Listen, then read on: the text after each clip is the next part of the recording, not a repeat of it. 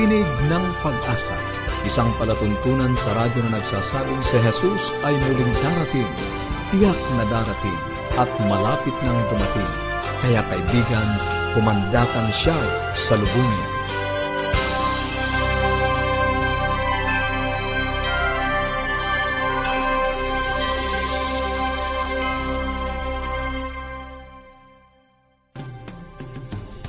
Muli ay maligaya at puno ng pag-asa ang pakikinig mga kaibigan. Kami po ang inyong mga lingkod, Pastor Ner Caranza. At Meloong. Nag-aanyaya na samahan niyo kami dito sa atin pong palatuntunan ng Tinig ng Pag-asa sa loob po ng 30 minuto upang ating pag-usapan, talakayin ang makapagpapabuti ng relasyon sa ating mga samahan sa tahanan at higit sa lahat sa pagtuklas ng pag-asang nagmumula sa salita ng ating Panginoong Diyos.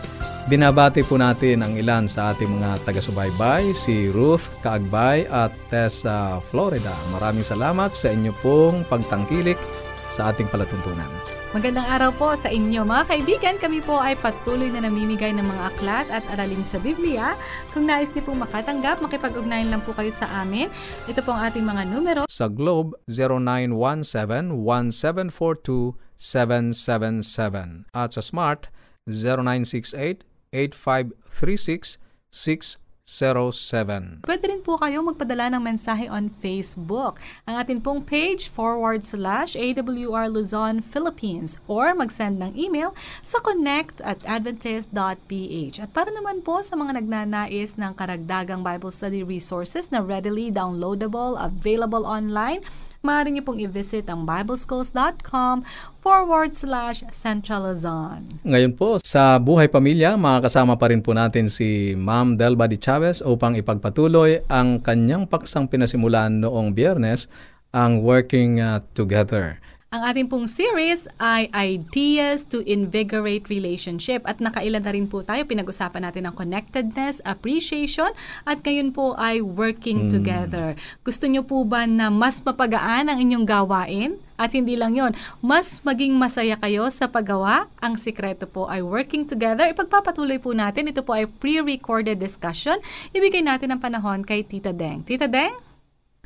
Ah, alam doing things together then is saying na I need you. I I value your opinion. Ang doing things together nagsasabi rin na I affirm your giftedness and skills. Right. Yeah. So, uh, sinasabi rin ng doing things together, yung pag kayo magkasama, ang nais din sabihin nun ay gusto kong kasama kita. Mhm. Yan. Ang dami pala pong kino-communicate niyang Oo, doing things yeah. together. Kung willing ka to work with someone. Mm-hmm. Yan. Pero alam ninyo, may mga tao na ayaw Yes. na may kasama. Mas gusto, opo. Mm, Tama. Paano nga yun, ma'am? Pag Yeah. Kasi alam mo yon what stops a person from doing things together? Kasi unang-una, they might be afraid na pag sila ay humingi ng tulong sa iyo o nakipagtrabaho sa iyo, i-reject mo yung idea nila. O kaya mag-isa na lang ako kasi baka hindi naman nila gusto yung aking sasabihin. O, pero meron din mga tao na they want to be in control. Mhm. Oh, Yes. yan. Kaya sabi niya, pagka ginawa ko ito, ah, ako lang ang mag-iisip. Ayaw ko na nang mag-iintindi pa ng iniisip ng iba. Yan. They wanted to be in control. So yung una, may takot sila na i-reject sila. Yung pangalawa, in control talaga sila. Gusto nila sila yung in control. At kung may sisihin, ako na lang. Yung parang ganon. Oh, tapos yung isa naman, iniisip nila na pag akong gumawa nito mas mabilis. O di ba mga nanay, type natin 'yan. Ganyan tayo. Correct. Uh, so before ang ginagawa natin o ginagawa ko rin sa aming tahanan, mag-isip ako ng mga gawain at i-divide ko sinong gagawa nito. Aha. Okay. O ikaw magganito, ikaw maglinis, ikaw ang maglaba, ikaw ang ganito, yung para bagang traffic officer dito. dito. Ayan. We divide the work among us to get them done. Pero alam niyo ang maganda pala? Help each other. Kung sino man ang pumili noon, Mhm. hindi siya mag-isa. Oh. Tutulungan mo siya, help each other. Kasi, while we are helping each other, we are learning from each other. Kung paano ginawa. Yon, kung kaya kung magluto, Huwag na lang ako ang tagaluto. Dapat Mhm. eh, sama-sama tayo dito. Anong maganda Okay. dito? Yan. Kaya Mhm. natutunan ko rin yan. Kaya ako laging sinasabihan ng aking mga anak, sarap ang luto mo, mother. Pero alam mo, may na-discover kami, ganito yan, ganito yan. Mhm. Okay. Di, I learn from them. Kasi, ah, yung frustration mo ba kung minsan, ay Mhm. nababawasan kasi you are learning something. So, pag tayo nang nagsama-sama, lalo kung yung hindi madaling trabaho, pag pinagsama-samahan natin yon when we celebrate, we can celebrate big time. Right. Kasi marami tayo, hindi lang ako mag-isa na, ay, natapos din. Hindi ganon. o di, ay, natapos tayo. O, mag-pizza tayo. Mhm. Yan. O di, Together sa trabaho, together, sa celebration. Yeah, meron din tayo. Yes. So, ang tanong, does someone need your help today? Mhm. Meron bang nangangailangan ng tulong sa araw na ito? Meron ba sa inyong family circle na gusto rin yung may fun, may trabaho pero may fun? Yun Mhm. bagang naglaba kayo lahat. Tapos eh uh, meron kayong mga ay nako nag nagbatuhan ng mga Oo. ano nagsabuyan ng tubig o di huwag gumawang mag-isa. Mhm. No matter what the challenge, dapat mag-share tayo ng experience kasi it may be turn out to be one of those half the work double the pleasure experiences. O di ba? Kalahati lang ang kumbaga in-effort mo kasi may katuwang ka eh. Mhm. Tapos, Yes. pero yung pleasure na naranasan natin, yung katuwaan, doble. Kaya, ang quote for the day, quote for the day, Mhm. dalawa ay magi maigi kaysa sa isa sapagkat sila'y may mabuting kagantihan sa kanilang gawa. Pag dalawa ang gumawa, yung kumbagay ano, mas malaki ang reward. Kasi mas malaki ang nag- nangyari. Dalawa Mhm. sila. Pero it's just half the work, half the effort, but double the pleasure. Okay ba? Maraming salamat, Tita De. Mga kaibigan, meron po tayong panibagong assignment ngayon. Ano daw? Ilista natin yung mga gawain sa bahay na matagal na na hindi natin Mhm. nagagampanan. Ano? Ah, inamag na, kumbaga. At ah, isipan natin ng paraan kung paano natin ito maa-accomplish ng nagtutulong-tulong. Gumagawang Alam- magkatulong. Ano? Yes, Isipin na natin yung correct. pinakamahirap na gawain para Yes. Matagal-tagal na magkasama. At alam mo, Mm. Pastor Ter, pag matagal-tagal kayo nagtatrabaho, you learn from each other Oh. din eh. Mas nakikilala nyo, mas nakaka-establish ng positive at healthy na relationship. At saka nakakatuwa itong prinsipyo na ito, Melo. Kasi ito ay biblical pala, no? Aha. Oo, na mabuti ang dalawa, ano? Yes, ah, kaysa nag-iisa. Yan.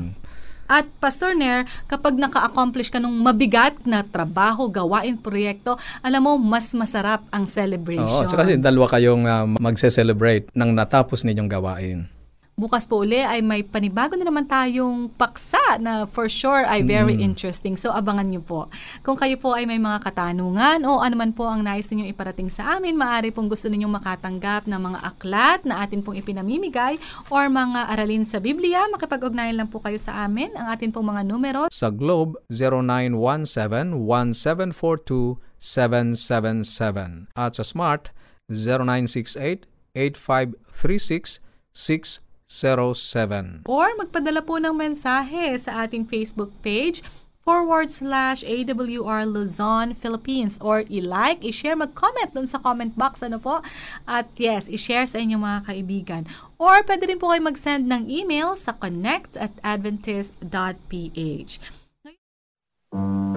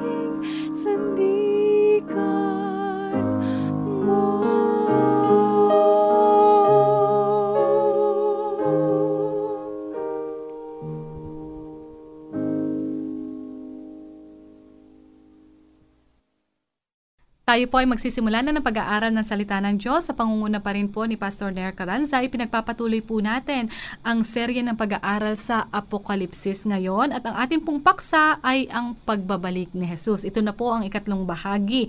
Ano pong mangyayari doon sa mga masasama ano sa pagdating ng rapture or sa pagkuha, ano ba ang tawag dyan, Pastor Nair? Mm. Ibigay po natin ang panahon. Ito ay lilinawin sa atin ngayon ni Pastor Caranza. Pastor? Maraming salamat, Melo. At salamat din po sa inyong mga kaibigan na patuloy na sumusubaybay sa ating palatuntunan. Kayo po ay manatili sa atin pong pag-aaral ngayon sapagkat ito po ay isa pang mahalagang paksa na ating pag-uusapan. Sa nakaraan nating pag-aaral ay tinalakay natin ang pinagmula ng paniniwala tungkol sa secret uh, rapture at ito ay hindi sa Biblia kundi sa pagtatangka na depensahan mm-hmm. ang pagtukoy sa medieval na simbahan bilang ang Antikristo at yes. pumasok sa mga evangelical na uh, simbahan sa pagtanggap sa pangitain ni Margaret MacDonald na ang tribulation ay mangyayari pagkatapos na kuhanin ang iglesia, iglesia. at dalhin sa langit. Ngayon. Ngunit bukod sa hindi biblical na pinagmulan ng paniniwalang ito ay may mga ginagamit na ilang talata upang suportahan ang secret mm-hmm. rapture at ito ang ating magiging pag-aaral ngayon at ang kaugnayan nito sa kung ano ang mangyayari sa masasama sa pagbabalik ng ating Panginoong Heso Kristo. Ang una melo ay matatagpuan natin sa Mateo Kabanatang 24 talatang 4 na po at 41 na ginagamit na pangsuporta sa paniniwalang ito, Melo. Mhm. Ito po ang sinasabi. Kaya may dalawang taong pupunta sa bukid. Ang isa'y kukunin at ang isa'y iiwan. Verse 41, Mhm. may dalawang babaeng magtatrabaho sa isang gilingan. Ang isa'y kukunin at ang isa'y iiwan. Okay. Sa unang tingin ay parang yun talaga ang ibig sabihin, ano Melo? Yes. Kasi mayroong kukunin, mayroong iiwan. Ah, ginagamit ng mga talatang ito upang maipakita na magkakaroon ng isang lihim na pagkuha o secret rapture sa iglesia. Ang karaniwang pag-unawa ay ang isang tao ay nagtatrabaho sa bukid, ang isa ay nawala na lang at naiwan ang isa na nagtataka kung saan napunta yung kanyang kasama. Ngunit kung uunawain natin kung ano talaga ang sinasabi ni Jesus sa talatang ito sa pamamagitan ng pagbabasa ng konteksto ay magiging malinaw sa atin ang lahat. Ang konteksto ay tumutukoy sa kabuoang paksa na pinag-uusapan ng ah, kabanata, ano, yung topic doon sa kabanatang iyon. Sa talatang 37, sinabi ni Jesus, po? Melo, mhm, Kung paano sa mga araw ni Noe, gayon din naman ang pagdating ng anak ng tao. Mm, ayan, maliwanag dito, ito yung konteksto, na ang pinag-uusapan, Melo, ay ang pagbabalik ni Jesus na ikinumpara sa panahon o kapanahonan ni Noe. Pansinin na ang kapanahonan ni Noe ay ibinigay na isang halimbawa sa atin kung ano ang mangyayari sa pagbabalik ni Jesus. Ano nga ba ang mangyayari sa panahong iyon? Basahin natin ang talatang kasunod sa talatang 38. Sapagkat kung paano sa mga araw na iyon bago bumaha, sila'y kumakain at umiinom at nag-aasawa at pinag-aasawa hanggang sa araw na pumasok si Noe sa barko. Yan. Tandaan natin na ang araw ni Noe ay nagsisilbing halimbawa para sa pagbabalik ni Jesus. Sa mga araw ni Noe, ang tubig baha ay dumating at kinuha silang lahat ng tubig o nalunod ang mga hindi naniwala sa pabalita ni Noe, yung hindi pumasok doon sa daong. Sino ito na kinuha o nalunod? Sila ay ang masasama. Kaya pagdating ni Jesus, ang isa ay kukunin at ang isa ay maiiwan. Mhm. Sa secret rapture, ang paniniwala nila ay ang ligtas ang kukunin. Ang salitang kinuha, ang isa ay hindi tumutukoy sa pisikal na pagkuha ng iglesia. Ang iglesia ay kukunin tulad ng nabasa natin. Ngunit ang talatang ito ay hindi nagsasabi ng tungkol doon. Nangangahulugan lamang ito na magkakaroon ng dalawang grupo ng mga tao pagdating ni Jesus, ang mga naligtas at ang mga nawaglit. Ang nawaglit ay dinala sa kanilang pagkawasak tulad ng mga araw ni Noe. Ang matuwid ay naiwan na buhay pagkatapos ay aakyat sila sa mga alapaap at sasalubong sa ating Panginoong Kristo. Ang tanong ay yun ba talaga ang sinasabi ng Diyos? Bumaling tayo ngayon sa isa pang talata na tumutukoy sa parehong halimbawa sa Lukas Kabanatang 17, Melo. Ito po ang sinasabi. Sinasabi ko sa inyo, sa gabing iyon ay may dalawa sa isang higaan.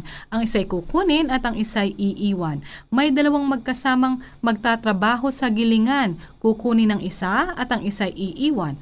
Pupunta sa bukid ang dalawang lalaki, ang isa'y kukunin at ang isa'y iiwan. At sinabi nila sa kanya, Saan, Panginoon? Ngayon ay maingat nating pansinin kung ano ang nangyayari. Mhm. Kasasabi lamang ni Jesus na ang isa ay dadalhin at ang isa ay maiiwan. At tinanong ng mga alagad, saan ang tanong ng Yes. mga alagad? Ngayon, halimbawa kung may dalawang babae dito sa ating studio ano at sasabihin ko ang isa ay dadalhin at ang isa ay maiiwan at tinanong mo kung saan, sino ang itinatanong mo? Nagtatanong ka ba kung nasaan ang kinuha o saan ang natira? Siyempre, saan ang kinuha? Yan, oo. Ito ay malinaw na ang kanilang itinatanong ay kung saan napunta yung kinuha. Saan siya dadalhin. Sumagot si Jesus sa talatang 37, kung saan naroon ang bangkay ay doon magtitipon ang mga buwetre. Mhm. Dinala sila sa kanilang kamatayan. Kapag pinag-aralan natin ang talata sa konteksto, napakalinaw na sinasabi ni Jesus na kapag siya ay muling dumating, ang masasama ay mamamatay. At ang matuwid, babaguhin, ang mga namatay kay Kristo ay bubuhayin at sila ay sasalubong sa ating Panginoong Iso Kristo. Lalo pa itong naging maliwanag sa sulat ni Apostol Pablo sa ikalawang Tesalonika, kabanatang isa, talatang anim hanggang sampo, Melo. Sapagkat tunay na matuwid sa Diyos, nagantihan ng kapighatian ang mga nagpapahirap sa inyo at kayong mga pinahihirapan ay bigyan ng kapahingahang kasama namin sa pagkapahayag ng Panginoong Hesus mula sa langit na kasama ang kanyang mga makapangyarihang anghel na nasa nagliliyab na apoy na magbibigay ng parusa sa mga hindi kumikilala sa Diyos at sa mga hindi sumusunod sa ebanghelyo ng ating Panginoong Hesus. Ang mga ito'y tatanggap ng kaparusahang walang hanggang pagkapuksa at palalayasin sa harapan ng Panginoon at mula sa kalwalhatian ng kanyang kalakasan. Kapag dumating siya sa araw na iyon upang luwalhatiin sa kanyang mga banal at kabanghaan ng lahat ng mga sumasampalataya sapagkat ang aming patutuo sa inyo ay pinaniwalaan. Kaya ang masasama ay tatanggap ng kaparusahang walang hanggang pagkapuksa. Ang iglesia ay nananatili pa rin sa sanlibutan na mararanasan ang pag-uusig sa panahon ng kapighatian taliwas doon sa paniniwala na pumasok sa mga simbahan na ang kabighatian ay pagkatapos na maiangat o dalhin sa langit ang iglesia. Pastor Nair, Mm-mm. nais ko lang linawin. So, Mm-mm. ang tinutukoy dito na kukuhanin Mm-mm. ay masasama sa talatang ito? Ang kukuhanin ay ang masasama. Ang ibig sabihin, mawawala Mamama- ang mamamatay. kanilang buhay. Yes. O, mawawala ng kanilang buhay. Sila ay mapupuksa. Ang masasama ay mawawasak. Kailan? Sa araw na pumarito si Jesus para sa kanyang iglesia. Gayon din ang sinabi ni Pablo sa ikalawang Tesalonika, kabanatang 2, talatang 8. At kung magkagayoy mahahayag ang taong makasalanan na siyang pupuksain ng Panginoong Hesus sa pamamagitan ng hininga ng kanyang bibig at lilipulin sa pamamagitan ng pagkahayag ng kanyang pagdating. Ang ningning ng kalwalhatian ni Heso Kristo ay lilipol sa masasama kapag siya ay lumitaw. Dito ay pinaliwanag ni Apostol Pablo na ang mismong kalwalhatian ng ating Panginoon ang pupuksa sa mga masasama. Ang Biblia ay napakalinaw at madaling maunawaan. Sinasabi nito na si Jesus ay darating na may isang sigaw, isang malakas na utos, pagkatapos ang mga patay kay Kristo ay mabubuhay na maguli at ang mga buhay ay babaguhin. Ang mga matuwid ay aakyat upang salubungin si Jesus sa mga alapaap ng kalwalatian at dadalhin sa langit kasama niya. Ang masasama ay nawasak at hindi iyon tunog ng isang tahimik na pagdating ulihim na pag-agaw o kaganapan para sa iglesia o sa mga maliligtas. Ang isang katanungan na maaari nating itanong sa puntong ito ay, ano ang mangyayari sa mundo pagkatapos ng pag-agaw o rapture? Kung ang matuwid ay dadalhin sa langit at ang masasama ay patay, sino pa ang natira sa mundong ito? Mhm. sasagutin natin ang katanungan. Ngunit isa sa alang-alang muna natin ang isa pang punto, ang sinasabing pangalawang pagkakataon na pahapyaw nating ah, nadaanan nung nakaraan nating pag-aaral Melo, nakasama sa paniniwala ng secret rapture. Ngayon ay dadako tayo sa Apokalipsis, Kabanatang 22, talatang 11. Ang masama ay hayaang magpakasama pa, at ang marumi ay hayaang magpakarumi pa, at ang matuwid ay hayaang maging matuwid pa, at ang banal ay hayaang magpakabanal pa. At sa talatang 12, sinabi ni Jesus, Ako'y malapit nang dumating at dala ko ang aking gantimpala upang gantihan ang bawat isa ayon sa kanyang ginawa. Ayan, Melo, mga kaibigan, walang pangalawang pagkakataon. Ano? Narinig natin, bago dumating si Jesus, isasara niya ang pinto ng awa magpakailanman. Ang masasama ay mananatiling masama at ang matuwid ay mananatiling matuwid. Walang ikalawang pagkakataon. Walang pagbabago sa paglipas ng puntong iyon. Nagsara ang pinto ng awa at magaganap ito bago bumalik si Jesus. Nais ni Satanas na maniwala ka sa kanya na magkakaroon ng pangalawang pagkakataon para gugulin mo ang ah, iyong buhay ngayon nang walang pag-alintana sa mga pabalita na iyong narinig sapagkat mayroon pang pangalawang pagkakataon. Ngunit kaibigan, kapag pumunta tayo sa ganong paniniwala, tiyak na nahuli tayo ng bitag ni Satanas at maliwanag ang Biblia na walang ikalawang pagkakataon. Nakahanay ito sa isa pang pahayag na ginawa ni Jesus patungkol sa mga huwad na Kristo na lilitaw sa mga huling araw sa Mateo Kabanatang 24, talatang 23 at 24 melo. At kung sino mang magsabi sa inyo, masdan ninyo, narito ang Kristo o nariyan siya, huwag ninyong paniwalaan sapagkat lilitaw ang mga bulaang Kristo at ang mga bulaang propeta at magpapakita ng mga dakilang tanda at mga kababalaghan anupat ililigaw kung maaari, pati ang mga hinirang. Pagkatapos sa talatang 26 ay sinabi niya, Kaya kung sasabihin nila sa inyo, tingnan ninyo, siya ay nasa ilang, huwag kayong lumabas. Tingnan ninyo, siya ay nasa mga silid, huwag ninyong paniwalaan. Sinabi ni Jesus na kapag siya ay muling dumating, hindi siya matatagpuan kahit saan dito sa lupa. Kung mayroon mang anonsyo ng kinaroroonan ng sino mang Kristo, hindi ito si Jesus sapagkat maliwanag sa, uh, sa Biblia na ating mga binasa melo na sinulat ni Apostol Pablo na siya ay sasalubungin natin sa alapaap ng langit. Hindi maaaring matagpuan sa ikalawang pagbabalik ang ating Panginoong Heso Kristo dito sa lupa. Maraming salamat Pastor Nair. Binigyan linaw po sa atin yung talata na masusumpungan sa Luke 17 na nagsasabing may isang kukunin mm. at may isang iiwan.